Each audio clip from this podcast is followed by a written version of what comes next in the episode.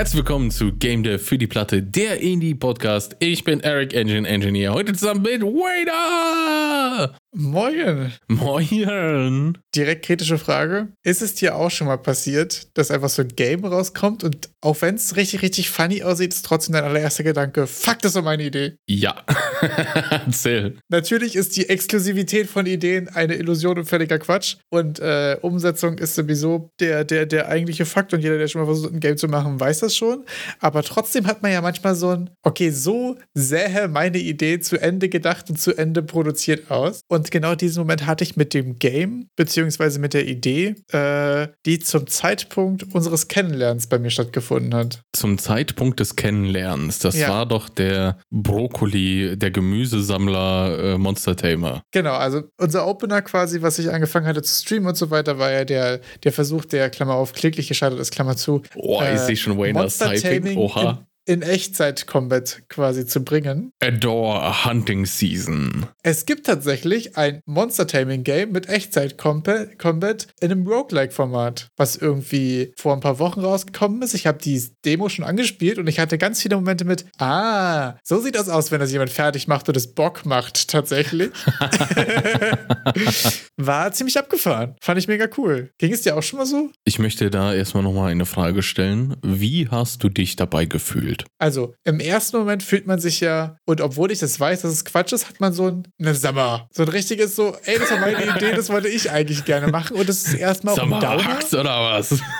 also, im allerersten Moment ist es ein ganz kleines bisschen ein Downer, weil ich mir dachte, okay, irgendwann will ich dieses Game nochmal machen. Und jetzt ist halt die Frage, okay, es gibt es ja erstmal, das heißt, jetzt muss ich das erstmal spielen, weil sonst jetzt nochmal dasselbe machen. Da kann man eine Menge daraus lernen und so, ne? Also das ist mal erstmal so, erster Moment ein Downer. Im zweiten Moment denke ich mir aber, das Game hätte ich jetzt in den nächsten drei Jahren eh nicht fertiggestellt. Von daher ist es ja eigentlich geil, weil das Game, was ich gerne spielen wollte, weswegen ich das ja angefangen habe, gibt es einfach und ich kann es einfach spielen. Also das ist ja eigentlich wieder geil. Und man kann gucken, wie funktioniert das, man kann eine Menge daraus lernen. Ich habe zum Beispiel äh, ja noch den Struggle gehabt, so wie macht man das, dass man ganz viele ähm, verschiedene Monster dabei hat und wie macht man daraus Echtzeit-Combat, der irgendwie Bock macht mit das Targeten und das Micro von vielen verschiedenen kleinen Monstern, ohne dass es ähm, dann doch irgendwie mehr oder weniger einfach als Supreme Commander Game rauskommt. Und die haben einen sehr interessanten Approach, dass du verschiedene Slots hast, insgesamt vier. Ich weiß gar nicht, ob man die später nochmal erhöhen kann oder so, äh, mit vier Keybinds, worüber du deine Monster quasi immer beschwören kannst für eine Fähigkeit, die sie da machen. Also du kannst quasi äh, einen rauscasten, dann das Targeting von deiner Attacke machen, dann spawnt das, macht seine Attacke, fightet kurz und dann kannst du es quasi wieder recallen. Und dadurch hast du das immer sehr dynamisch, dass du die rausschmeißt, die machen ihre Attack, die gehen wieder rein und solche Sachen. Und dabei hast du quasi noch einen Main-Character, der das Targeting macht und der äh, eine kleine Ausweichrolle hat und Consumables benutzen kann und so Kram. Und es ist tatsächlich für, für mein Designproblem, wie macht man irgendwie Monster-Timing in Echtzeit und wie hat man irgendwie auch dieses, ja, diesen indirekten Combat so ein bisschen, weil du ja eben jetzt keine Maschinen kontrollierst, sondern das sind ja irgendwie auch eigenständige Entities und so. Und das haben sie wirklich ziemlich cool gemacht. Ähm, kann man auf jeden Fall, wir packen euch den Link mal rein, auch in der Demo mal anzocken. Ähm, fand ich tatsächlich ziemlich cool, muss ich sagen. Ich hatte eine kleine Game-Idee, oder zumindest war das storytechnisch so, dass du tagsüber dich in deiner Wohnung, sag ich mal, vorbereitest. Und wenn du dann schlafen gehst, dann wirst du in so einen Dungeon geworfen und musst dann da fighten. Ah, ja, okay. Und da, da gab es ja auch das eine Spiel, das sowas ähnliches gemacht hat, wo ich dann auch war, fuck, das war meine Idee. Das gibt es tatsächlich aber sehr häufig, ne, das quasi im Traum oder in der Nacht oder so, ne? Also ich glaube, Persona 5 und Dreamscaper sind jetzt da die Klassiker, die das ja so behandeln, dass du äh, Meta-Progression beziehungsweise sonst äh, noch eine andere andere Core Loop oder einen Teil der Core Loop quasi im, im Tagsüber hast. Danke, Dreamscaper war es auch. Bei Persona 5, da ist es, glaube ich, ein bisschen anders. Ja, das ist ja eine richtige Game-Mechanik quasi, ne? Da musst du ja, glaube ich, auch äh, Leute connecten und so ein Kram und deine Chores machen und so. Ich habe Persona 5 noch nicht gespielt. Ich habe es gespielt. Äh, aber ich glaube, das ist schon eine Main-Mechanik. Und bei Dreamscaper ist ja die Meta-Progression. Genau, also ich habe Persona 5 habe ich gespielt. Ich glaube, das war nicht auf Träume bezogen. Aber so bei Dreamscaper, das war, Dreamscaper ja. war auch genau das Spiel, das ich damit meine. Weil es einfach auch von, auch von, von den Spielmechaniken so quasi das abgebildet hat, wo ich dachte, so, das wäre doch ein cooles Spiel. Ja. Und das war dann auch so ein bisschen, oh, aber es war auch cool gelöst. Ja, ja aber das ist so witzig. ne? ich voll. Man hat auch immer erstmal so diesen, ey, Moment so, aber auf der anderen Seite, ne, ich meine, ich war jetzt nicht dabei, das nächste Woche rauszubringen, sind wir ehrlich.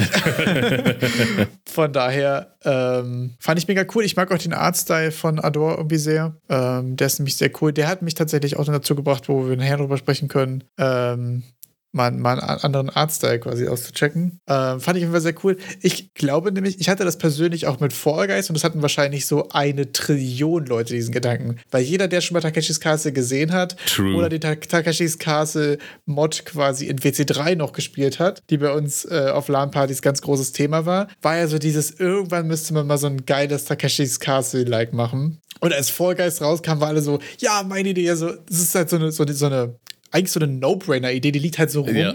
Und irgendjemand nimmt sie mal mit und irgendjemand muss es einmal quasi gut machen, was natürlich viel schwerer ist, als es sich in dieser Satz, den ich gerade ge gebaut habe, angehört. Aber fand ich auf jeden Fall funny. Da ging es wahrscheinlich auch einigen so. Fand ich aber ziemlich cool. Takeshis Castle in 3D. Ist doch easy, kein Problem. Ja, Mit MMO-Elementen. klar, 100 Spieler Multiplayer ja auch easy clap. Machen jetzt ja eh alle. Wenn Epic das kann, kann ich das alleine auch. Von daher muss ich sagen, in dem Fall, wenn man dann so die ersten zwei, drei Phasen überstanden hat, bin ich jetzt einfach froh, dass das Game, was ich gern machen wollte, weil ich es ja auch gern spielen wollte, einfach schon da ist. Ich glaube auch, dass das ein guter Punkt ist, weil manche Spiele möchte man ja machen, weil man sie spielen will. Und dann ist es auch ganz okay, wenn jemand anders die für dich einfach gemacht hat. Also wenn man die Betrachtungsweise aufzieht und sich vielleicht nochmal vor, vor Augen ruft, dann äh, verliert sich vielleicht ein bisschen die Verbitterung des Ideendiebstahls, des vermeintlichen Ideendiebstahls. Ja, im Gegenteil, ne? Ich finde, das kann auch fast ein bisschen ähm, die eigene Kreativität auch legitimieren. Also, weil ich mir jetzt ja denke, hätte ich das weiterverfolgt und zu Ende gedacht, hätte dabei ja auch was Brauchbares rauskommen können. Weißt du? Also, es hat ja offensichtlich funktioniert und ich hatte mal eine ähnliche Idee. Das muss ja nicht so ein, das hätte jetzt mein Geld sein können, sondern so ein, ah, okay, ich hatte auch schon mal Ideen, die auch schon mal andere Leute hatten, die dann funktioniert haben. Das heißt, wenn ich jetzt 100 Ideen aufschreibe, könnte es sogar sein, was, was Brauchbares dabei ist. Ganz neues Empowerment eigentlich.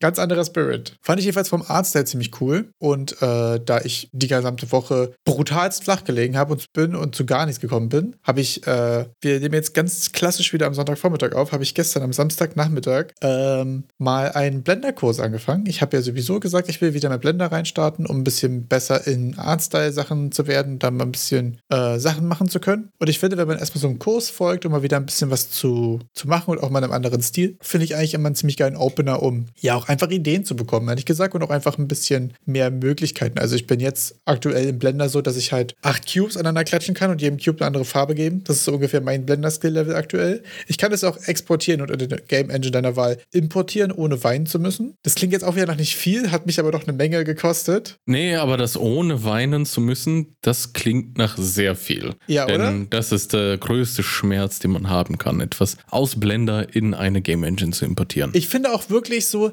drei geometrische Shapes aneinander zu klatschen, denen drei verschiedene Farben zu geben, die in eine Game Engine zu importieren und dort die Farbe zu ändern. Wenn man das kann, dann steht dir eigentlich die Welt offen.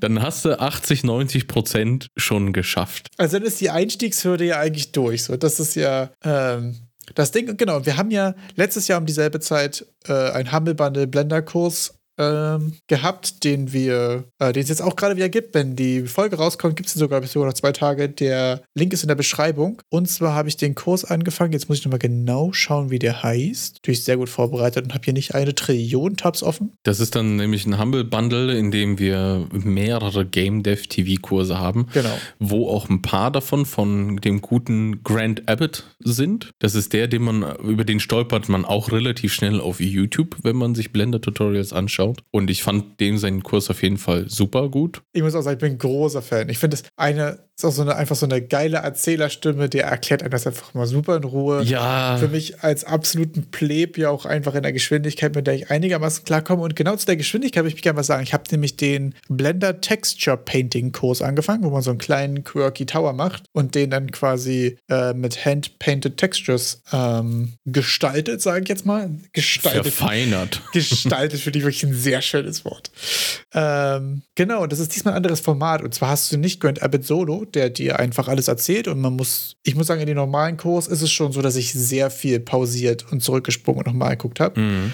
Und ich habe gerade das erste Mal einen Blender-Kurs, Klammer auf, das ist der zweite Blender-Kurs in meinem Leben, den ich jetzt mache tatsächlich, äh, bei dem ich nicht pausiere. Und zwar. Was? Äh, die sind nämlich zu zweit. Äh, du hast quasi Grant Abbott, der es erklärt, und Rick, ich habe seinen Nachnamen leider nicht auf dem Schirm, der das parallel auch macht und meine dummen Fragen stellt, bevor ich nachgucken muss. Oh. Und es ist ein sehr cooles Format tatsächlich, muss ich sagen. Das habe ich sehr enjoyed, weil dadurch hast du jemand anders, der die offensichtlichen Fragen stellt und du hast ein sehr interessantes Pacing, weil das schon, ich glaube, ich habe es in der Summe vielleicht drei, vier Mal bisher pausiert in den zwei, drei Stunden, mhm. die ich es jetzt gemacht habe. Ich glaube, ich bin so ungefähr auf Hälfte. Äh, ich habe jetzt erstmal quasi so einen Ton modelliert und habe jetzt quasi so gerade so die Base Colors reingepackt. Ich packe euch mal auch ein paar Screenshots in den Discord. Ähm, und ich fand es aber sehr angenehm vom Pacing, dadurch, dass sie zu zweit waren. Und ich muss auch an der Stelle nochmal sagen, Game Dev TV ist einfach die geilste Plattform für Tutorials, die ich bis jetzt hatte. Weil ich benutze Blender über Steam. Und das heißt, mhm. Blender updatet sich immer auf die aktuellste Variante. Und es das heißt, Blender ist jetzt in der Version 4, hat einen neuen Major Release bekommen. Mhm. Und natürlich sind manche Sachen woanders. Because Blender Things. So. Und ich muss dazu sagen, es war jetzt so zwei, drei Mal, dass Sachen irgendwie nicht da waren, wo der Onkel gesagt hat. Und es war jedes Mal so, dass in den Kommentaren jemand in den letzten Tagen das Problem schon hatte. Die Frage wurde beantwortet und es hat eine Minute gedauert und ich konnte einfach weitermachen. Das ist auch super geil, wenn man bei den Kursen einfach so eine lebendige Community hat, die bei Game Dev TV ja. auch sehr gepflegt wird. Also sie sind auch immer hinterher, hey, schreibt unten eure Fragen. Und die Fragen werden ja auch beantwortet von Game Dev TV, von den entsprechenden Kurs ja. Leitern, wenn da Fragen sind. Also es ist nicht so ein einmal ins Internet geballert und nie wieder reingeschaut, sondern die sind auch dahinter, diese Plattform zu pflegen. Ja, das fand ich wirklich ultra angenehm. Also muss ich sagen, ich hatte äh, wirklich viel Spaß dabei. Das hatte echt irgendwie richtig, richtig gut geklappt, weil gerade das Format mit den zwei Leuten, die da miteinander quatschen und der eine stellt so offensichtliche Fragen und das Schöne ist auch, dass da, wenn du eine zweite Person hast, die macht dann einfach Fehler. So, dann ist da irgendwie eine unnötige, äh, eine unnötige Wörterserie, die da irgendwie quer hängt oder irgendwas ist verschoben. Oder was ist, wenn ich jetzt die Farbe woanders gesetzt habe. So diese ganzen Fragen sind dadurch schon direkt mhm. mit abgeklärt. Und dadurch habe ich auch nochmal das Gefühl, dass man äh, nochmal ein bisschen mehr lernt, weil man so rechts und links, wenn ich Sachen falsch mache, wie kriege ich sie wieder hin, finde ich ja eigentlich mal das Schwerste am Blender. Das ist auch immer das Frustrierendste. Besonders ja. wenn man dann auf verschiedenen Blender-Versionen unterwegs ist und dann googelt man, findet irgendwelche Antworten zu 2013 Blender 2.9 genau. und du bist schon bei 3.6. Ist das überhaupt noch mein Problem? So. Und das ist so eine Sache, die hatte sonst, äh, wenn du Grant Abbott quasi solo hast, dann hat er ja schon sehr viel mit abgehandelt, mit okay, wenn das so schief läuft, dann das, wenn das so schief läuft, dann das und so. Aber das mhm. quasi einfach in dem Talk, in dem Austausch zu haben, hat richtig gut funktioniert. Fand ich auf jeden Fall sehr cool. Sehr cool. Das macht mich auch ein bisschen heiß gerade wieder drauf, auch den Blender-Kurs fortzuführen. ich bin natürlich eh schon viel weiter als du, aber äh, da du es ja eh schon angesprochen hast, Blender 4.0 ist ja gerade rausgekommen. Und dazu gibt es auch ein paar Release Notes. Die werden wir mit euch teilen. Aber ich glaube, grundlegend wurde dort eigentlich nur weiter an den Geometry Nodes geschraubt, so wie ich das verstanden habe. Mhm. Das waren so die, die großen Änderungen. Und dass man jetzt auch ein viel gewünschtes Feature war, ist, dass man jetzt an seine eigenen Tools mit diesen Geometry Nodes irgendwie bauen kann. Ah, okay, sehr cool. Und das soll jetzt auch ohne Python-Code funktionieren. Das ist irgendwie so einer der großen Punkte. Ich weiß nicht genau, wie das da abläuft, weil ein bisschen Blender, das ist alles so ein bisschen fortgeschritten fortgeschrittener als das, was, wofür ich Blender die ganze Zeit benutze. Mhm. Deshalb war es bei mir dann auch okay, wenn ich die ganze Zeit drei irgendwas hatte. war nie so in diese Hemisphären gekommen, dass es mich interessieren würde, dass man da jetzt auch irgendwie bessere Haare darstellen kann und sowas. Ja. Sonst gab es noch ein paar Verbesserungen im Rendering und ein paar Anpassungen bei den Shader-Geschichten. Natürlich auch, wie du auch schon sagtest, äh, die Tools, die Locations haben sich verändert. Also das, das Layout insgesamt und auch ein bisschen in der Verwendung im Workflow. Halt andere, ich glaube, ein paar Shortcuts wurden eingeführt und sonstiges. Obwohl ich dazu sagen muss, ähm, jetzt für den Texture Paint Kurs kann ich auf jeden Fall schon mal sagen, ich bin jetzt so, wie gesagt, so Hälfte, zwei Drittel ungefähr durch und bis jetzt hatte ich trotz Blender 4 quasi keine Hiccups. Dazu, by the way, könnt ihr, wenn ihr das auch über Steam habt, äh, könnt ihr auch eu unter euren Local Files, unter Betas quasi auch ältere Releases quasi auswählen, dann updatet ihr nicht mehr aktuell aktuell auf die neueste Version, ähm, wenn ihr sowas quasi verhindern wollt. Da kann man das auch über Steam entspannt machen, weil sonst muss ich sagen, Blender über Steam fände ich eigentlich super entspannt. Man hat da noch immer so schön die Zeit, Zeitaufwand daneben dran, wie lange man Blender benutzt hat. Boah, ob ich das gut finde, weiß ich nicht, weil ich fühle mich echt immer noch nie so richtig capable of Blender, obwohl jetzt hier irgendwie insgesamt 130 Stunden auf dem Tacho stehen. Aber ich glaube, man fühlt sich ja eh mit so einer Software erst so einigermaßen gut, finde ich, so nach bestimmt 500 bis 1000 Stunden. Ja, so, wahrscheinlich. Ganz ehrlich mal so, man, dass man sich dann so, das einfach sich gewöhnt hat an diese Software, an das Interface und. Ja, und so ein bisschen Rest Imposter bleibt, glaube ich, auch immer hängen. Also bei mir auf jeden Fall, egal was. Klar. Ich meine, wenn, wenn, wenn man sich dann endlich gut fühlt in der Software und dann kommt dann einer an, der das seit zwei Wochen überhaupt weiß, dass sie existiert, auf einmal irgendwie einen geilen Scheiß macht und du dann da sitzt, ah. Das okay. klassische Reddit-Blender-Meme, meinst du? ja. ah, okay, ach, und du bist zwölf, okay, zwölf Jahre alt. Mhm, hast vor zwei Ja. Wochen Blender entdeckt und ja, alles klar. wir schicken, äh, wir verlinken euch die Release Notes für 4.0. Könnt ihr euch mal durchschauen. Dadurch, dass es auch ein großer Release ist, hat sich sehr viel getan. Wenn irgendwelche Punkte dabei sind, die euch mehr interessieren, könnt ihr nachsehen. Ich stecke jetzt auch nicht so tief im Blender drin, dass ich jetzt mit allem direkt was anfangen könnte. Wird sich die nächsten Tage ergeben, ob dort etwas dabei ist, was vielleicht. Also meine Hoffnung ist ja immer noch, dass wir endlich mal den Unreal Engine Skeleton, den Epic Skeleton exportieren können, einen Blender reinkriegen und das funktioniert.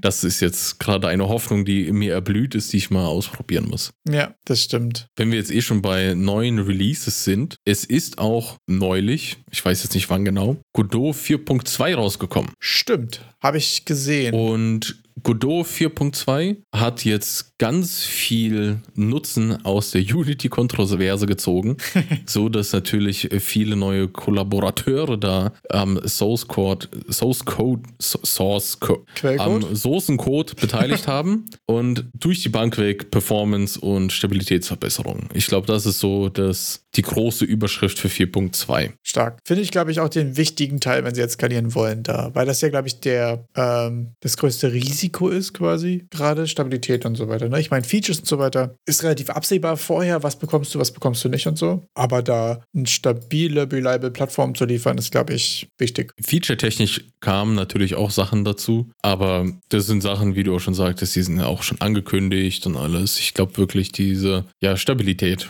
Stabilität und Performance, ist sehr viel, was auch angemarkert wurde von den Unity Refugees, die jetzt aber auch langsam wieder in Unity Land zurückkommen. Hast du das mitgekriegt? Äh, ich habe nichts mitbekommen, ne? Ich habe tatsächlich die letzte Woche so ziemlich 80% geschlafen. Ich habe so gar nichts mitbekommen. Ich habe einen Reddit-Post gelesen. Ich werde den Reddit-Post versuchen, parallel dazu herauszufinden, in dem die nach, ich glaube, das war letzte, vorletzte Woche, wo dann gefragt wurde, ja, jetzt mit allen, die von Unity weg sind, wer, wie geht's euch denn? Was ist denn da so geschehen? Und ich glaube, da war so ein bisschen, 30% sind wieder zu Unity zurückzukommen. Äh, 30% haben über Unreal gemeckert und der Rest hat so gesagt, ja, Godot ist doch irgendwie auch voll toll. Ja, ja, dazu muss man sagen, ich habe das Gefühl, dass gerade so im Hobby-Space natürlich der Switch auf Godot irgendwie ziemlich easy ist und das war, glaube ich, auch ein, ein sehr großer Teil der sehr lauten Masse und so. Für wirklich quasi große businesstechnische Projekte ist es natürlich kein, kein Ding, wo man jetzt ähm, irgendwie Sachen über den Haufen wirft und von heute auf morgen wechselt. Darüber haben wir schon häufiger gesprochen, sondern dass viel auch einfach Ausflüge sind, um sich Godot mal angeschaut zu haben. Einfach um Sachen einschätzen zu können, was man mit seinem nächsten Projekt anfängt und solche Sachen. Wenn ihr jetzt auch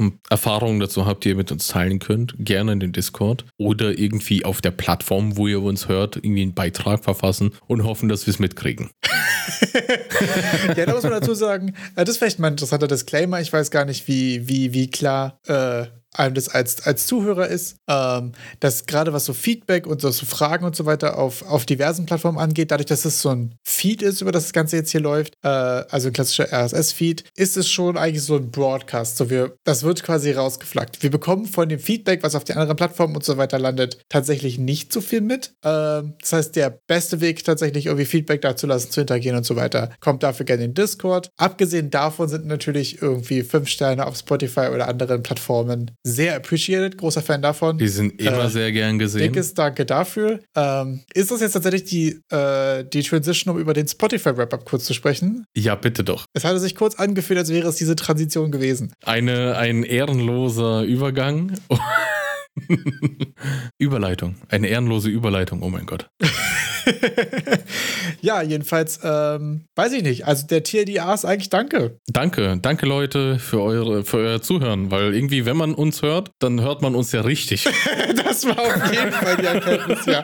Also es gibt natürlich super viele Stats jetzt von den Spotify Wrapped Up. Wenn ihr uns über Spotify hört, könnt ihr auch bei euch mal den Jahresrückblick äh, schauen. Das ist immer so ganz witzige Stats. Und da haben wir natürlich hier auch nochmal ein paar mitgebracht, die, die für uns interessant und relevant sind auf jeden Fall. Und wir sind bei 21 Personen der meistgehörte Podcast und das ist schon abgefahren. Das ist richtig abgefahren. Wir sind bei, bei knapp 100 Leuten oder 100 Zuhörern unter den Top 10. Ja, direkt auch ehrlich gesagt ein bisschen Pressure. Spürst, spürst du den Druck?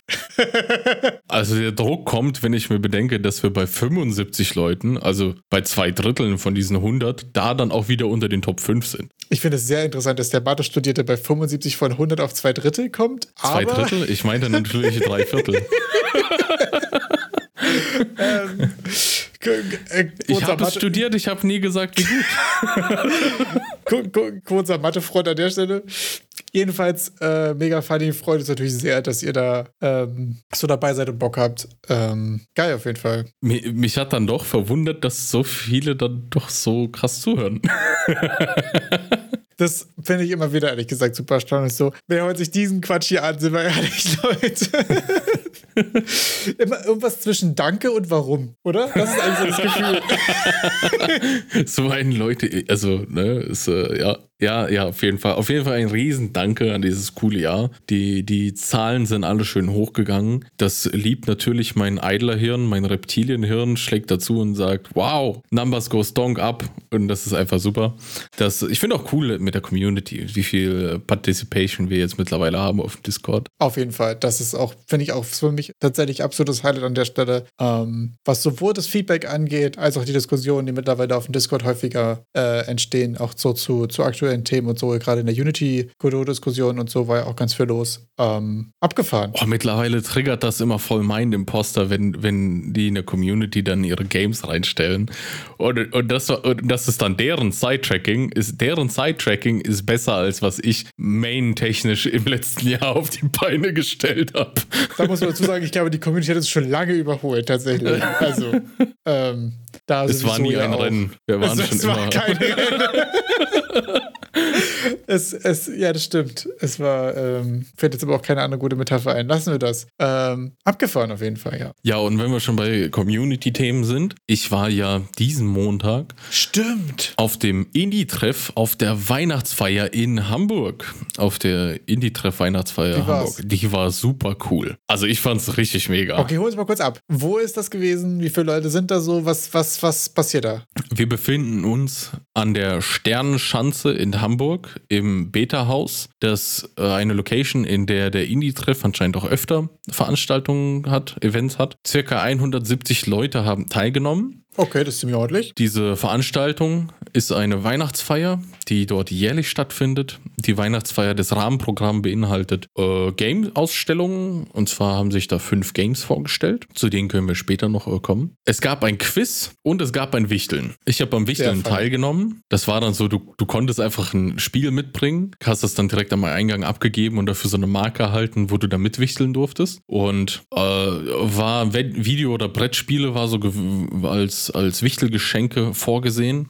Und ich war, ich stand da natürlich vor der großen Frage nach Plattformabhängigkeit, habe mich deshalb für ein analoges Spiel entschieden, um damit zu wichteln. Stark. Auf jeden Fall würde ich mich gerne beim Wichtelnden bedanken, der mein Wichtelgeschenk verschenkt hat. Stimmt, was, was wurde dir gewichtelt? Was, was hast Mir du gewichtelt? wurde gewichtelt, ich was habe ein, ein Exit-Game erhalten, ein Herr der Ringe Exit-Game. Und ich finde ich mega. Also es war irgendwie so ein, so ein Doppelgeschenk mit einem Herr der Ringe Exit Game und einem Kartensatz Black Stories. Ich weiß nicht, ob du die kennst. Tatsächlich nicht. Also so ein Exit Game, da sind so kleine Kisten mit Rätseln drin. Ich habe auch schon selber zwei, drei gemacht. Ich habe da so meine Exit Game Gang und ich finde es mega cool. Ich habe das jetzt schon, das ist jetzt schon vorbereitet in Preparation, dass wir Oha. uns einen Abend machen und das dann durchzocken. Geil. Und bei den Black Stories, das sind äh, so Kurzgeschichten, die sind auf einer Karte draufgeschrieben. Vorne hast du so ein, ein ein, zwei Sätze dazu. Auf der Rückseite ist die komplette Geschichte und das Spiel ist folgendermaßen, dass es einen, ich glaube, das nennt sich dort ein Gebieter oder so, keine Ahnung. Jedenfalls, einer hat die Karte in der Hand, einer kennt die Geschichte. Er liest dann vor die Kurzzusammenfassung und alle drumherum müssen halt durch Fragen, die entweder mit Ja oder Nein beantwortet werden können, herausfinden, was da passiert ist. Hm, abgefahren. Und die heißen Black Stories, weil die meistens so ein bisschen, ja, ein bisschen tot und, und sowas, da geht es dann immer so ein bisschen dunkler zu. Ja, aber funny. Und das habe ich auch gestern schon den ganzen Tag gespielt. Das war sehr witzig. Ja, sehr geil auf jeden Fall. Also auf jeden Fall riesen Dankeschön an den, an den wichtelnden Wichtler. An den Ver Verwichtler. Verwichtler. Ich habe mich mega gefreut. Das ist super cool. Und dann das Quiz. Da gab es dann so ein kleines Quiz, äh, nämlich beim Eingang, während man die Wichtelgeschenke auch abgeben konnte, hat man dann eine Farbe zugewiesen bekommen per Armband. Rot, blau oder äh, grün, ne, gelb war es. Und äh, da hat sich dadurch die ganze Anwesen, Anwe alle Anwesenden eben in drei Gruppen aufgeteilt. Und dann konnte man so mitquissen. Und das waren dann so Schätzfragen. Und wer dann die meisten äh, Fragen oder am besten beantwortet hat, also welche Farbe, die haben dann alle so ein Freigetränk bekommen. Geil. Das war richtig witzig. Ich habe wirklich jede Frage falsch geschätzt. Also ich persönlich. Zum Glück war das eine Gruppenangelegenheit, weil ich, ich alleine hätte komplett falsch gelegen. Die haben da zu jedem Monat irgendeine Games-Faktor rausgesucht und dann schätzen lassen. Und da waren dann so Fragen dabei. Der, anscheinend ist dieses Jahr ein Pokémon-Schlafspiel oder sowas rausgekommen. Und wie viele verschiedene Schlafstile von den Pokémon gibt's? Keine Ahnung. das war dann echt nur irgendwie so ein Rumraten. Okay, super Welt. Ich habe schon das Game nicht mitbekommen, aber funny, ja. So also auf dieser, auf dieser Form waren da die Fragen. Aber sehr cool, ja. Insgesamt gab es dann sechs Spiele, die da vorgestellt wurden. Da gab es dann auf der zweiten Etage so eine Show-Booth-artige Aufbau. Ich hatte leider nur Zeit, um ein Spiel zu spielen. Pussycat. Das ist irgendwie entstanden in einem Game Jam und es wird jetzt auch nicht weiter vertrieben. Es war eher so eine Fun-Angelegenheit und ich fand das verdammt witzig, das Spiel. Ja. Sonst wurde dort noch vorgestellt Brick Buddies von Amber Dive Interactive. Epistemeland von Funny Studio, Slate von David und Davis. Das erinnert mich so ein bisschen an das Game, das wir immer zusammen gezockt haben. Corekeeper? Das mit dem Alchemie. Corekeeper, genau. Und Beacon Patrol und Kokumo von Shapes and Dreams, also sind zwei Spiele vom selben Studio. Oh, bei Bacon Patrol oder Beacon Patrol ist so ein Brutal Hack dabei und ich glaube, Beacon Patrol ist ein Spiel, das irgendwie auch aus einem Brettspiel entstanden ist. Ah, sehr cool. Die haben auf jeden Fall sehr süßen Artstyle. Das wollte ich auch gerade sagen. Lieb den Artstyle sehr. Und insgesamt habe ich halt natürlich sehr, sehr viele coole Leute kennengelernt. Das war auch super nettes Volk da. Hast du da Leute getroffen, die du letzte Woche schon begrüßt hattest? Ja. Sehr gut. Ich zum ersten Mal habe ich einen Zuhörer bei einem Event getroffen. Geil. und, und ich, ich glaube, ich war schockierter als, als der Zuhörer. Imagine, ja. Da bin ich auch tatsächlich noch nicht bereit für, glaube ich. ich. Ich weiß, ich, ich war so aufgeregt, ich wusste gar nicht, was ich sagen soll. Ey, das ist aber auch immer so. Das ist ja das, was ich beim Gamescore auch den großen Struggle hatte, wenn du andere Leute hast, die aus Stream und so weiter, ne, denen quasi Hallo zu sagen. Und die kennen ja von uns jetzt auch nur Stimmen oder so, was ja auch schon super schwer zuzuordnen ist. Und so ging es mir ja auch mit dem Mana Soup Guys auf, äh, auf dem Gamescore und man so hingeht und so, hi, ja, ich bin übrigens hi. der und der. Man muss sich ja irgendwie auch erstmal so erklären, wer man ist. Dabei kennt man sich ja irgendwie super weird. Äh, Finde ich immer sehr funny. Da haben wir irgendwie, äh, da habe ich irgendwie auch noch nicht so richtig einen geilen Weg gefunden, der nicht ultra cringe ist, Leuten Hallo zu sagen, die man kennt oder Wirklich. auch nicht. Deshalb habe ich, ich, wir müssen mal irgendwie so ein T-Shirt oder so ein Pulli machen oder sowas. Ja. Das wird dann einfach so, ich bin der da, damit man auch da drauf zeigt. So. Weil ja, ich meine, so ich hatte. auf ich, Entfernung schon klar ist, wer, wer, wer einer von beiden wenigstens ist, weil das hilft ja auch Bezug zu nehmen. Wenn man dann so beide Seiten nicht so richtig wissen, ob man sich kennt, so ist ja auch weird. Ich glaube, mir ist auch aufgefallen, dass teilweise es schwer ist, Bezug zu nehmen, welche Stimme gehört denn zu welchem Gesicht auf dem Bild. Absolut. Das, äh, das fand ich sehr interessant. ich meine, ich hatte, ich hatte da so einen kleinen Sticker, da stand Erik drauf. Ja. Aber trotzdem. Aber da stand jetzt auch nicht Erik, also der eine von Game für die Platte, der mit weniger Haar genau, auf dem Bild. Genau, genau. Schwierig, ja. Wahrscheinlich einfach so unser Bild und dann hat, hat einer so mit dem Pfeil auf dich und ich habe bei dem Pfeil auf mich. ja, so, so, so, einen roten Kreis, so einen ja. roten Kreis drumrum, wo dann nochmal der Name unten drunter steht. Da machen ja. wir so zwei in doppelter Ausführung für jeden eins. Von den Anwesenden waren auch sehr, sehr, sehr viele Studenten da. Und da habe ich, keine Ahnung, will ich mal deine Meinung zu wissen, aber ich ähm, würde mir gerne erzählen, wo, von wo die kamen. Also in Hamburg vor Ort gibt es die HAW, die Hochschule für angewandte Wissenschaften. Da waren viele Medieninformatiker dabei. Mhm. Die Hochschule bietet auch einen Games Master an.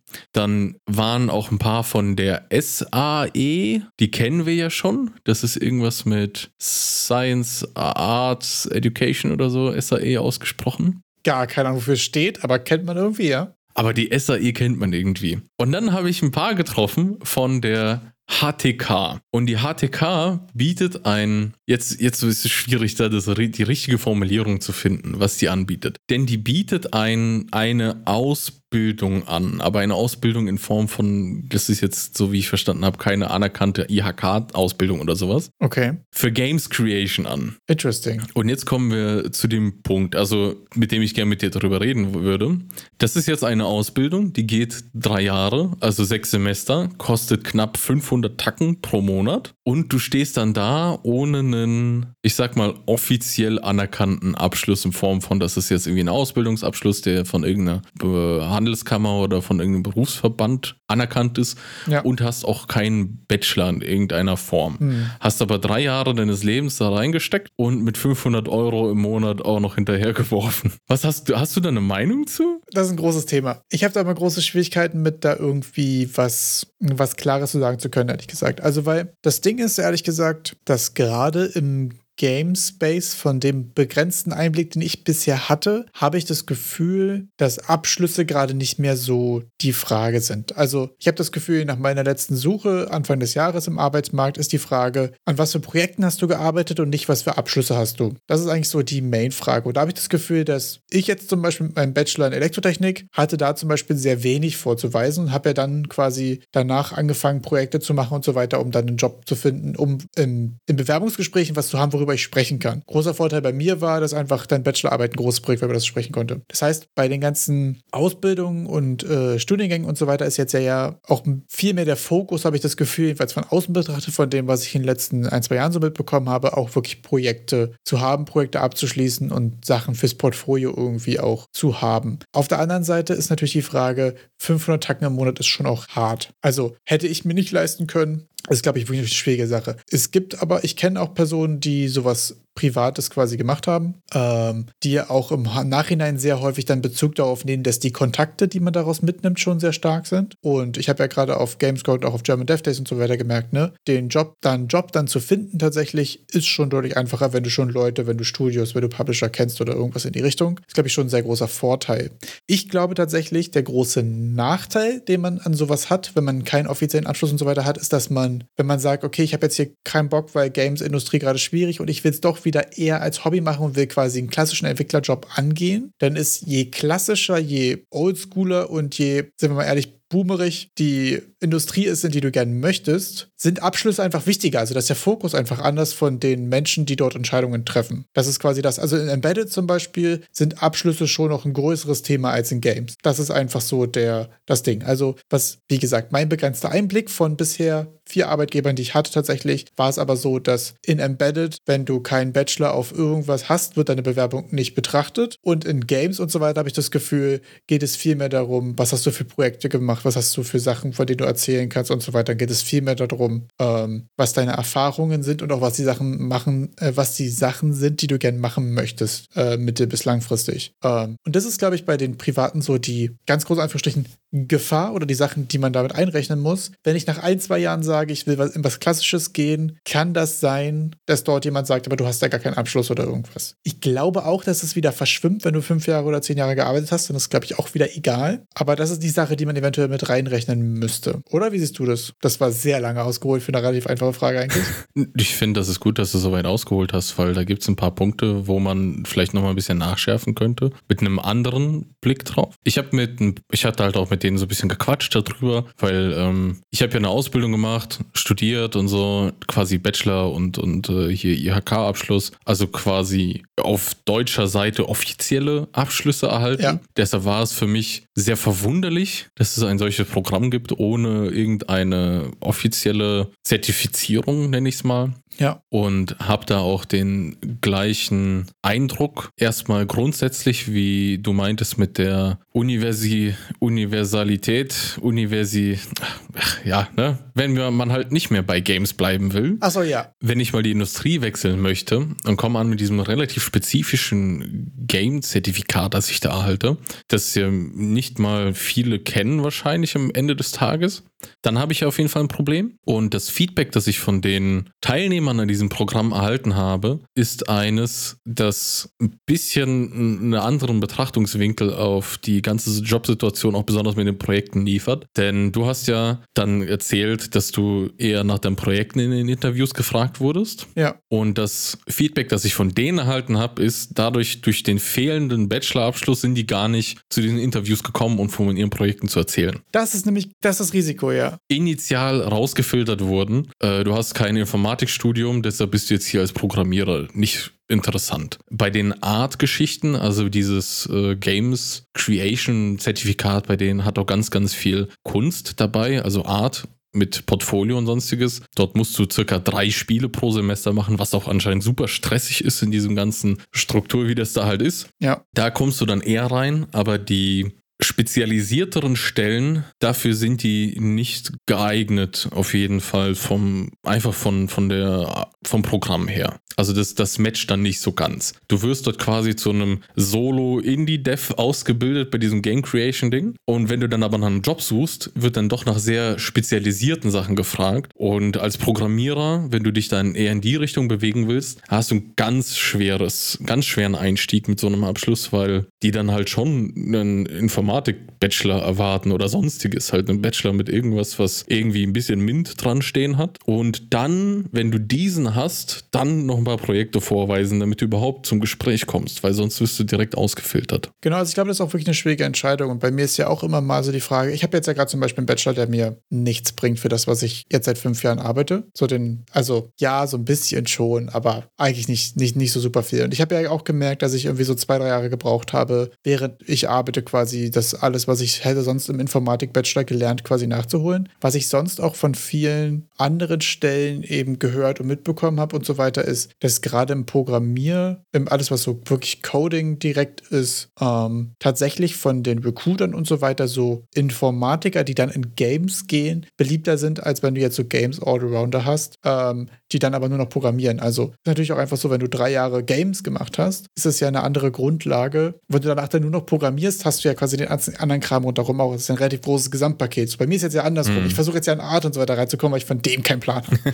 ähm, aber tatsächlich ähm, im Programmieren einmal richtig, richtig gut zu sein, ist eine Sache, die, also richtig, richtig gut, ist auch ganz große Anführungsstriche, ne? Aber quasi die Basics drauf zu haben, ist eine Sache, die, glaube ich, in der Industrie den Leuten sehr wichtig ist, gerade was eben so Hiring-Prozesse und so weiter angeht. Ich dazu noch sagen wollte, das Ding auch mit, ähm, ob man einen Abschluss hat in irgendwas oder nicht und dann wieder in klassische Industrie zu gehen, ist, glaube ich, auch umso wichtiger, je technischer und umso unwichtiger, je mehr man Richtung Artsy, glaube ich, geht. Obwohl, ganz Außeneindruck von mir, da kann ich es halt nicht einschätzen. Ich weiß nur, wie es halt bei technischen Sachen ist, von den begrenzten Einblicken, die ich hatte, dass da bei klassischer Industrie ähm, der Blick auf seinen Abschluss schon auch mal da ist. Auf der anderen Seite ist es ja auch immer schwer rauszufinden und zu wissen, warum wurde man jetzt nicht eingeladen. Mhm. Also das ist ja auch schwer zu greifen. Ich glaube auch, man muss auch bei den technischen Sachen immer bedenken, dass bei den technischen Sachen auch sehr, sehr viel im Hintergrund relevant ist, den man jetzt nicht unbedingt sieht. Also bei künstlerischeren Angelegenheiten sieht man ja am Ende das Ergebnis relativ gut. Ja.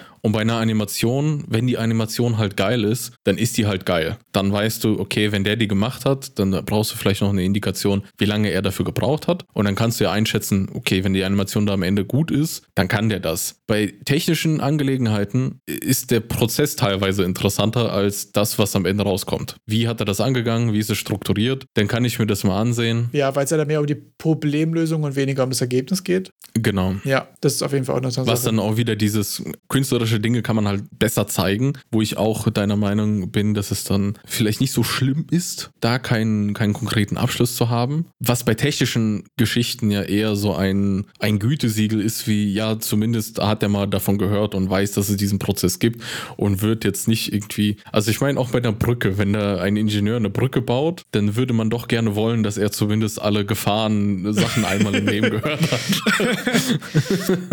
ja, absolut. Ähm, Finde ich auch interessant. Also ich habe da auch kein, äh, kein so hätte ich es gemacht oder so. Ne? Also ich habe ja auch nee, ich Gefühl, auch nicht. Ich habe ja auch mit dem ganz falschen Studium angefangen und dann mich quasi bin ja dann immer weiter quasi gedriftet quasi in die richtige Richtung, wo ich eigentlich dann hin möchte. Ähm, ich fände es auch schwierig. Ich muss auch sagen, wenn mir jetzt irgendjemand sagt, okay, hättest du gerne jetzt pur hier Game Creation studiert oder irgendwas, für mich persönlich ist es jetzt gerade so diese Option zu haben, nochmal in Embedded zurückzugehen, wenn ich dann immer Bock drauf hätte, ist schon auch nett. Also da merke ich auch irgendwie, ich bin jetzt ja trotzdem da auch hingekommen, wo ich gerne hin wollte. Es ist super schwer. Also ich mag da auch wirklich kein, das ist gut, das ist schlecht. Es hat alles auch krasse Vor- und Nachteile. Ne? Ich kenne auch einige Leute, die direkt in Games studiert haben und so und die jetzt aus, quasi aus dem Studium rausgegründet haben und schon auch ihr erstes Game rausgebracht haben und so. Bei denen habe ich wieder Krankenimposter, ich das Gefühl habe, die sind mir persönlich ja Meilen voraus, wenn die schon das erste Mal mit einem Publisher ein Game rausgebracht haben und das jetzt irgendwie zwei Jahre nach dem Studium, wo ich mir dachte, ja, da habe ich noch Paragon den ganzen Tag gespielt.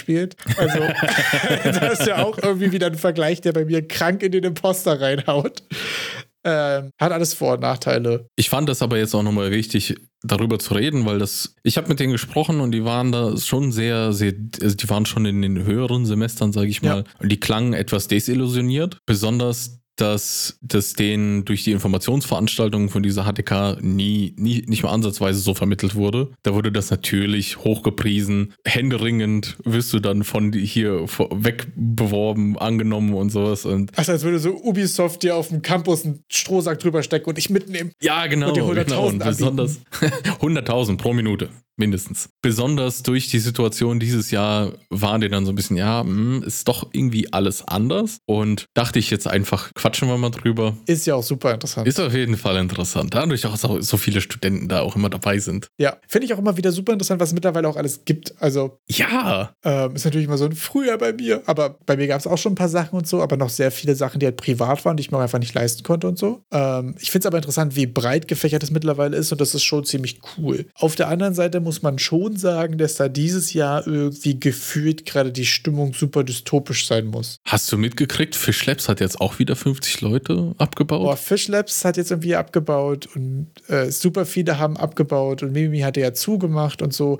Also dieses Jahr ist irgendwie ja auch übertrieben der Abfuck. Also das ist schon heftig, was da gerade passiert und ähm, ja, ich hoffe irgendwie nur, dass da alle irgendwie wieder gut unterkommen. Äh, ihr könnt auch gerne mal da nochmal Bezug nehmen. Und ähm, der gute Matthew von Fish Labs hatte da auch eine Liste geteilt von Leuten, die jetzt auf der Suche sind und so weiter. Das kann man auch gerne auf LinkedIn teilen, kann ich nur weiterempfehlen. Falls ihr irgendwie Betriebe habt, die auch auf der Suche sind und so, da sind eine Menge talentierte Leute dabei. Äh, das ist schon ganz schön gruselig, was da gerade passiert. Ich habe das Gefühl, das ist schon darunter rum gerade ziemlich heftig. Und ich, ist es allgemein gerade von wegen Inflation dies, das? Oder ist es quasi eine Folge von Overinvestment? Investment der letzten Jahre? Wie, also hat da Wirtschaftserik einen Take zu, warum passieren Sachen? Also, das habe ich mitgekriegt mit diesem, das war auch so ein bisschen, wenn man dann mit den Leuten ein bisschen ins Gespräch gekommen ist auf der Weihnachtsfeier, war dann auch immer so ein bisschen, ja, pff, boah, jetzt eigentlich wieder auf der Suche.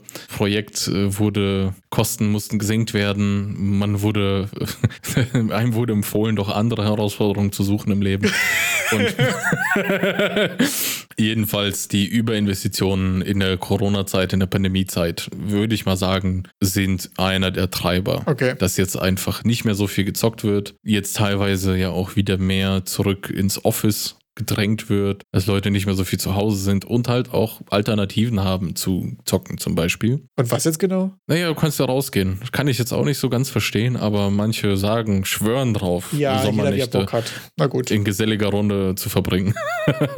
Müssen sie selbst wissen. Und insgesamt gibt es auch andere Wirtschaftsbereiche, die ja wieder suchen. Also ja. vielleicht sind das jetzt keine Alternativen für Game-Entwickler, aber ich sag mal, in der Gastro wird jetzt wieder gesucht und äh, sonstiges. Weil da wurde ja auch stark abgebaut in der Corona-Zeit. Also es ist ein, ein Auf und Ab eben. Nur in manchen Bereichen wird jetzt äh, mehr gesucht, in anderen weniger. Ja, es ist heftig auf jeden Fall. Ich fand es auch interessant, in den ersten Posts schon gesehen, die ersten Leute, die auch gesagt haben, so, ich würde sehr gerne eine Alternative, eine neue Herausforderung in Nicht-Games suchen. Ich glaube, das ist auch mal äh, eine ganz gute Gelegenheit, weil ja doch sehr viele andere, auch gerade so Tech-Sparten, ja gerade eher ziemlich boomen, irgendwie das Gefühl. Ähm, das kann ja auch eine Chance sein, so, da muss man auf jeden Fall gucken. Ähm, kann man auf jeden Fall nur viel Glück wünschen. Ist auf jeden Fall spannend zu beobachten, was da gerade passiert. Dann ist es ja auch ganz gut, wenn man wieder einen ganz normalen Informatikabschluss gemacht hat und sich auch zur Not einfach sagen kann, hey, dann gehe ich halt weg. Das wäre tatsächlich jetzt ja ein sehr großes Pro-Argument für einen allgemeineren Studiengang, ja. Dass man eben diese Abhängigkeit nicht so sehr hat. Ähm, und das ist, glaube ich, ja beim Studium allgemein immer der, der struggelt. Ne? Studierst du sehr speziell, um voll gut vorbereitet zu sein auf genau diese Sache, um besonders gut darin zu sein und vielleicht schon Kontakte zu haben und Projekte und bla bla bla? Oder machst du eher quasi was Allgemeines? Das ist ja auch so allgemein, habe ich das Gefühl, immer so ein bisschen der Studiums-Struggle. Weil das ist ja grundlegend auch das Problem bei Spielen. Ne? Man muss die Leute erstmal dazu bringen, sich das Spiel anzugucken, mal eine Runde zu spielen oder eben im Interview deinen Lebenslauf sich von dir anzuhören. Ja. Und zwar durch die, diese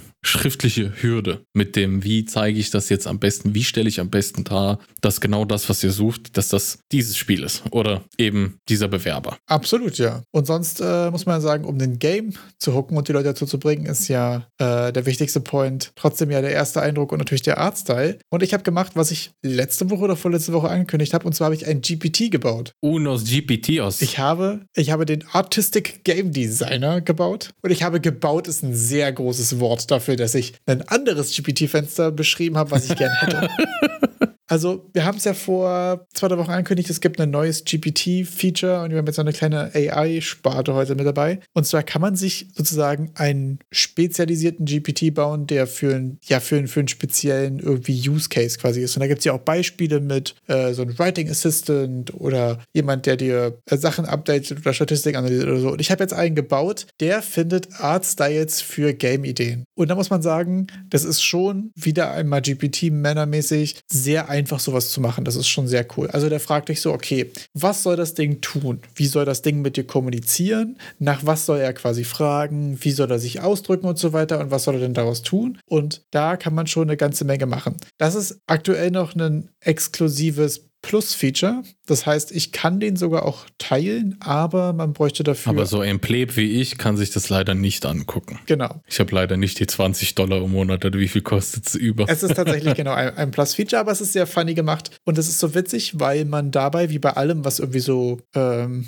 ja, was sonst auch die klassische Proc-Gen-Frage ist, ne? Also du fängst dir erst an, okay, was für ein Ergebnis hätte ich gerne und dann reverse-engineerst du quasi ja, wie du da hinkommst und das ist eigentlich ganz funny gemacht. Also ich habe jetzt quasi so ein GPT gebaut, wo man eine beliebige Game Game-Idee äh, reingießen kann. Und der schlägt dir jetzt dann vier verschiedene Artstyles vor. Der nimmt auf jeden Fall auch äh, mit rein, was so dein Scope, was so dein Team-Size. Und ich habe ihm auch gesagt, er soll so ein bisschen damit reinrechnen. Ne? Du sollst jetzt hier nicht für den Solo-Entwickler hyper-realistischen Kram machen. Und dann quasi auch eine Liste an Assets und mit Dolly 3 natürlich direkt auch eine Runde Concept Art generieren. Können wir hier ganz interaktiv jetzt auch mal meinen Monster-Tamer mit Idle-Elementen ausprobieren? Das können wir machen. Du kannst mir den Prompt liefern und ich äh, teile dir gerne das Ergebnis und danach. Kannst du kurz erklären nochmal, wie der Prompt in etwa gestaltet sein soll? Ähm, musst du nicht. Tatsächlich ist es ja einfach GPT-Window wie jedes andere. Und du kannst jetzt schreiben, was du möchtest. Die Opener-Fragen, mit denen er jetzt hier reinstartet, ist: Hast du einen Game Design Pitch? Was sind die Main Mechanics? Wie hast du deine World envisioned? Und kannst du das Narrative und das Setting beschreiben? A Monster Tamer with Idle Game Elements for Solo Dev, hätte ich jetzt einfach mal gesagt. Oder sollen wir das noch ein bisschen mehr ausschmücken? Nö, wir können ja damit erstmal rein reinstarten, könnt ihr mal gucken, was er generiert. So, wir lassen mal kurz ihn einmal generaten und dann schicke ich dir das Ergebnis. Die Spannung steigt. Genau, also er fasst jetzt quasi erstmal nochmal zusammen, äh,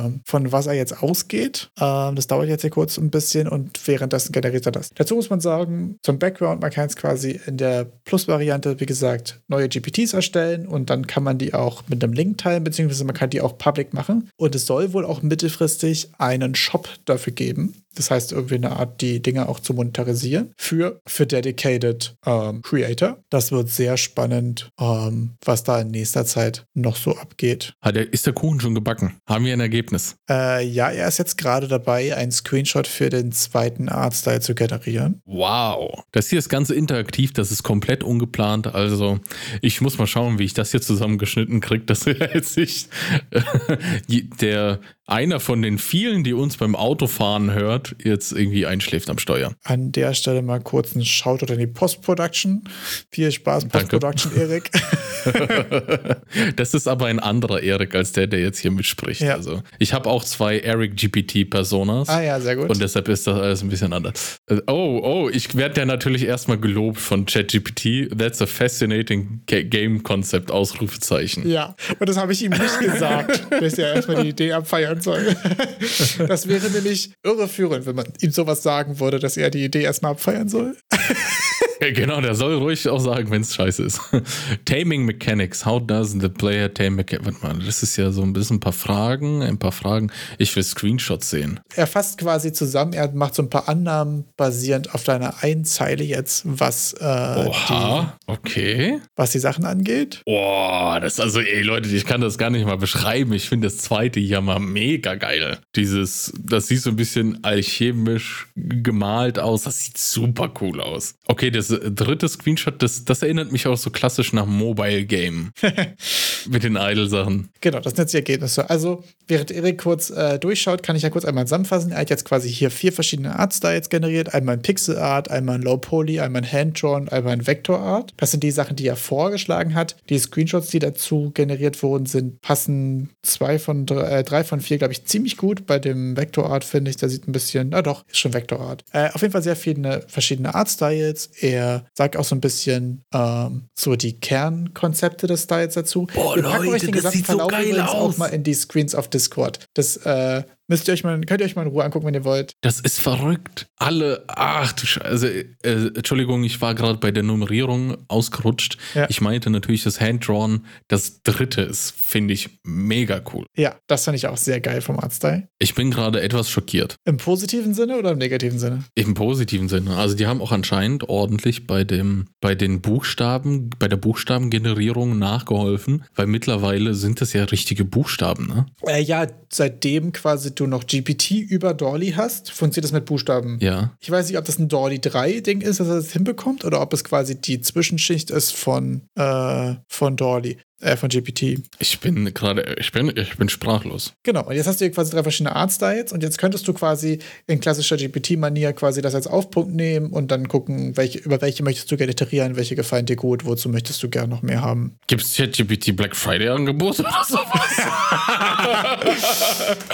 genau, und das ist dann quasi mein GPT, den könnt ihr dann ab nächster Woche für 9,99 Euro im Shop snacken, wenn ihr so richtig direkt Werbeveranstaltung gemacht.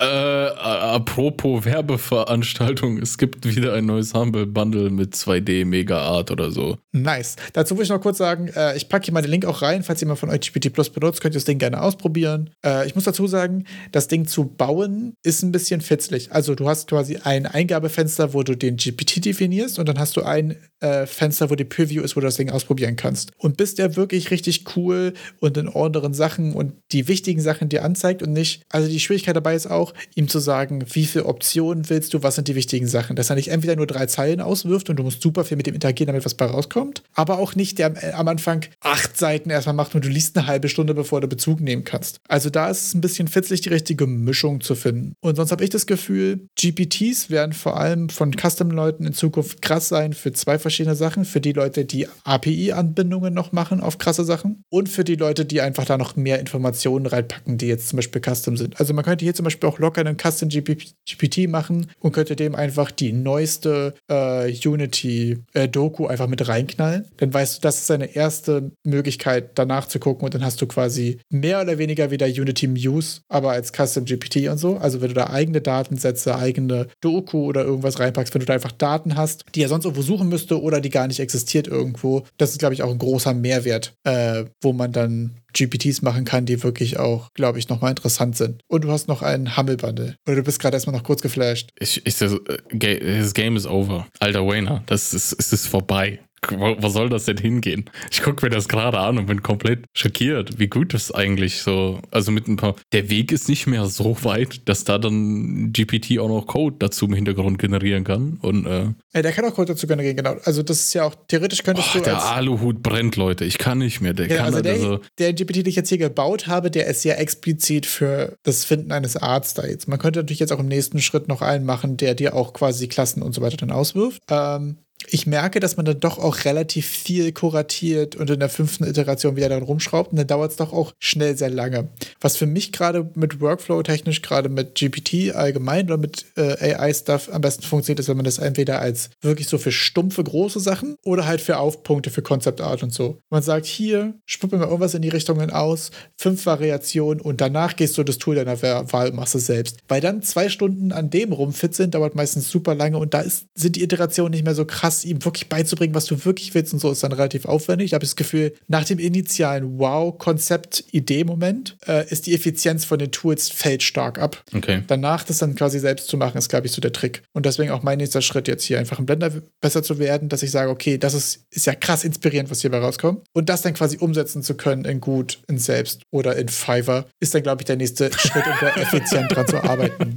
Ja, ich, ich war jetzt gedanklich nur so bei dem Schritt mit, wenn wir dann lass, lass noch ein bisschen Zeit in, äh, vergehen und dann hast du ein Chat-GPT, wo ich jetzt da ein Spiel heraus erhalte erstmal mit ganz basic Funktionen. Ja. Und dann kann man ja schon einfach den ganzen Tag mal ein paar Spiele spielen und sich das rauspicken, was einem am meisten gefällt. Und dann ganz nach der guten alten, meine Dream Game äh, braucht noch dieses Feature-Manier. Ja. Das dann einfach ausbauen oder vielleicht ein paar Sachen wegbügeln. Oder meinst du, dass das dann zu komplex ist, dass es dann leichter wäre, von null auf angefangen? Ich glaube ehrlich gesagt, auf dem Stand, den es jetzt gerade hat, für meinen begrenzten Einblick, den ich hatte, könnte man so ein Basic-Game damit schon mal machen. Also, was ihm jetzt ja theoretisch beibringen könntest, ist ähm, einfach einen spezielleren Case Case zu machen. Also wenn du jetzt den Card, ja. Card Game GPT machst und dem gebe ich jetzt quasi von der Entwicklerseite schon mal mit, ein Game Controller ist ungefähr so strukturiert, deine Karten-Base-Class ist die ungefähr und ähm, du müsstest noch gucken, ob es irgendwie eine gute API gibt, um von dort die generierte Images quasi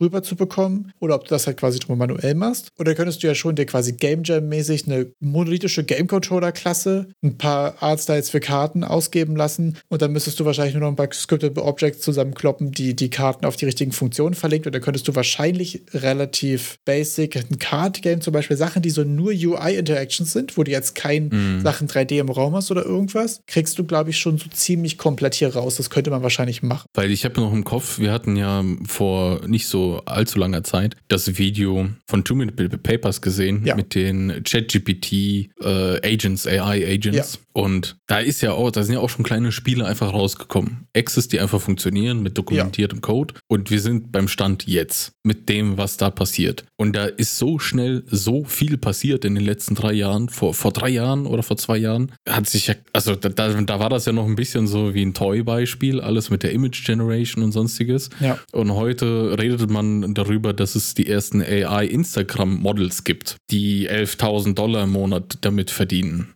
also die Unternehmen dahinter, die diese AI-Instagram-Models haben. Aber wir haben so große Fortschritte gemacht innerhalb der letzten paar Jahre, dass ich gerade ein bisschen sehr geflasht bin, was da noch auf uns zukommen kann. Also auch in welchem Stand wir jetzt schon sind. Genau, ich habe auch das Gefühl, dass bei dem ganzen Thema immer so Leute, die das überschätzen und Leute, die das unterschätzen, auch immer sehr nah beieinander sind. Ne? Ich habe nicht das Gefühl, mhm. dass jetzt nächstes Jahr eine Maschine ist, wo du einen Prompt reingibst und da kommt ein fertiges Game bei raus. Auf der anderen Seite ist es schon, das einfach in ein Game quasi zu machen. Ich sage jetzt mal mal so auf einem Game Jam Polish Level von ich kloppe jetzt hier was zusammen, ja. das funktioniert erstmal, ist das schon auch ein krasser Amplifier. Also ich merke es bei mir auch, ja. wenn ich jetzt äh, ein beliebiges Feature in einem Game Jam bauen will. Zum Beispiel bei mir ist jetzt äh, die Mechanik, dass wenn ich eine Taste drücke, dann flippt die, äh, die Plattform und die Gravitation mit einmal umgekehrt oder so. Das ist so eine Sache für so ein Feature, das, wenn ich jetzt sage, normalerweise brauche ich dafür acht Minuten, dann kann ich das mit Hilfe von GPT wahrscheinlich so in zwei bauen. Also der Amplifier ist schon da. Ich habe nur das Gefühl, dass die Leute so tun, als würde das das für dich machen und ich muss dabei quasi nichts mehr machen. Ich habe das Gefühl, das ist trotzdem ja irgendwie nur eine Person und man muss es trotzdem noch irgendwie einbinden und muss trotzdem noch mal drüber gucken und so. Aber es ist schon auch ein krasser Amplifier. Oder vielleicht ist interessant, was sie den letzten Butterscotch Shenanigans Podcast auch besprochen haben. Da fand ich, glaube ich, von, war es, glaube ich, von Seth, weiß ich gerade gerade gar nicht, der Take, dass man am besten eigentlich fährt, wenn man davon ausgeht, dass das eine andere Person ist. Und zwar, mhm. weil wenn eine andere Person was macht, egal ob Experte oder nicht, die machen ja auch Fehler. Und deswegen muss man das immer so, okay, das hat irgendwer gemacht, aber trotzdem guckst du nochmal drüber und so. Das ist nicht die Ultra-Wahrheit, es ist aber auch nicht nur dumme Autocomplete. Das ist ja irgendwo dazwischen. Es ist einfach, als hätte es eine andere Person gemacht. Und das fand ich eigentlich. Das hat ein super kreativer Praktikant gemacht. Ja, das ist auch ein sehr guter Approach. Genau, genau das. Ähm, fand ich sehr interessant. Also es ist spannend auf jeden Fall. Und gerade diese Custom GPTs, die machen sehr viel Spaß für, da kommt in einem coolen Format raus. Also alles, was du jetzt hier rausbekommen hast, hättest du auch mit einer halben Stunde mehr quasi ähm, so hinbekommen. Ich habe jetzt ja hier dem weder eine API gegeben, noch Informationen reingepackt. Ich habe mir jetzt eigentlich nur gesagt, was sind die Fragen, die du stellst, was sind die Sachen, auf denen du dich fokussierst, was sind die Antworten, die du generierst. Das ist jetzt quasi hier eigentlich nur, nur eine Formatierungsmehrleistung, die dieser GPT gerade bringt. Boah, Wayne, ich muss gerade den den, der Hype, der muss bei mir gerade ein bisschen runtergehen, weil sonst ist ChatGPT Subscription on und du verlierst mich für die nächsten Monate. Ja, es ist auf jeden Fall schon funny. Also, wie gesagt, das ist jetzt gerade hier wirklich nur eine Formatleistung. So inhaltlich ist jetzt hier nichts bei, was er nicht sonst auch könnte. Aber es wird sehr ja. spannend, wie viel Mehrwert äh, andere Entwickler und Quellen über diese GPTs noch mit reinbringen können und werden. Gerade API-Anbindungen, äh, API-Anbindungen sind schon, glaube ich, auch ein großes Ding. Bin ich sehr gespannt. Eine spannende Frage, die man sich auch stellen sollte, ist bei dem Humble Bundle, den wir vorhin mal angerissen haben.